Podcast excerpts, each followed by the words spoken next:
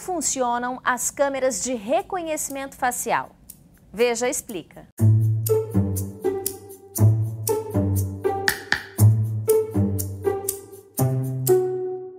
Você já parou para pensar como seria ser filmado em todos os lugares? Hoje, quando entramos em um elevador, uma placa avisa que estamos sendo monitorados. Em um estabelecimento comercial, isso também pode acontecer. A tal plaquinha muitas vezes é até simpática e indica que o local tem controle por câmeras e, de certa forma, intimida quem está mal intencionado. Mas como seria ser filmado nas atividades do dia a dia? Na praça, caminhando no calçadão, indo para o trabalho, saindo de casa. Pois é, isso já acontece em alguns lugares. Várias cidades do mundo estão aumentando o sistema de vigilância nas suas ruas. Das 10 cidades mais vigiadas do mundo, oito são chinesas.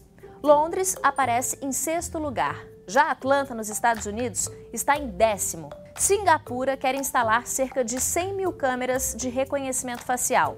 E Chicago já pediu que 30 mil câmeras fossem instaladas. Aqui no Brasil, essa tecnologia não está distante. Já podemos até dizer que estamos em fase de experimentação. Ao menos quatro estados já utilizam a tecnologia: Rio de Janeiro, Bahia, Paraíba e São Paulo. No Rio de Janeiro, até depois de quatro meses de testes, nos bairros de Copacabana e no Maracanã, mais de 60 pessoas foram presas entre elas, pais que deviam pensão alimentícia, traficantes e assassinos. A aposta na tecnologia é uma tentativa para prevenir a criminalidade. Os suspeitos, assim que são identificados, podem ter seus dados pesquisados.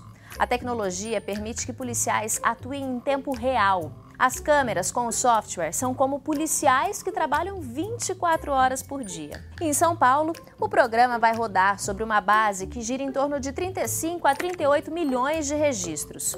Os dados podem ser coletados em delegacias ou mesmo no poupa-tempo, no ato da emissão de documentos, pois os dados e foto de rosto ficam arquivados. Mas a tecnologia também pode ser usada para reconhecimento de crianças perdidas e, com isso, ter sucesso nas buscas, como já aconteceu na China.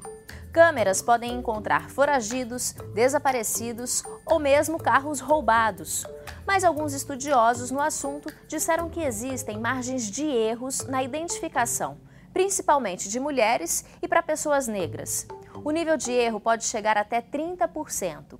E o prejuízo pode ser grande. Imagine uma pessoa inocente sendo presa. São Francisco, nos Estados Unidos, foi a primeira cidade a colocar restrições na recolha de imagens. Segundo o líder da proposta de lei, tem que existir uma confiança na sociedade baseada em informação relevante e não como se a gente estivesse no Big Brother. Desde que a lei foi aprovada, mais duas cidades da Califórnia baniram o uso da tecnologia de reconhecimento facial para o uso de instituições governamentais. A pergunta que fica é: será que existe um equilíbrio entre a privacidade e a segurança que essa tecnologia oferece?